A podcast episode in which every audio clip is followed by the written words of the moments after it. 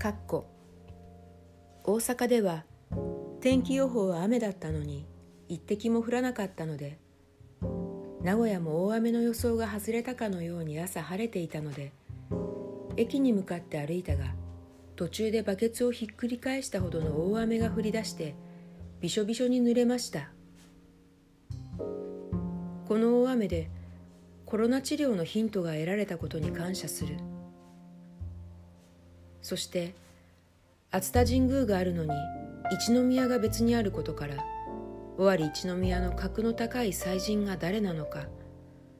期待の名称人押し公が存在する人物か名古屋のサウナで考えていました。この日本史ミステリーが予想通りになれば日本の経済回復が加速します。熱田神宮には三種の神器の一つである勾玉が奉納されてました。アダムとイブのイブの遺品と考えられます。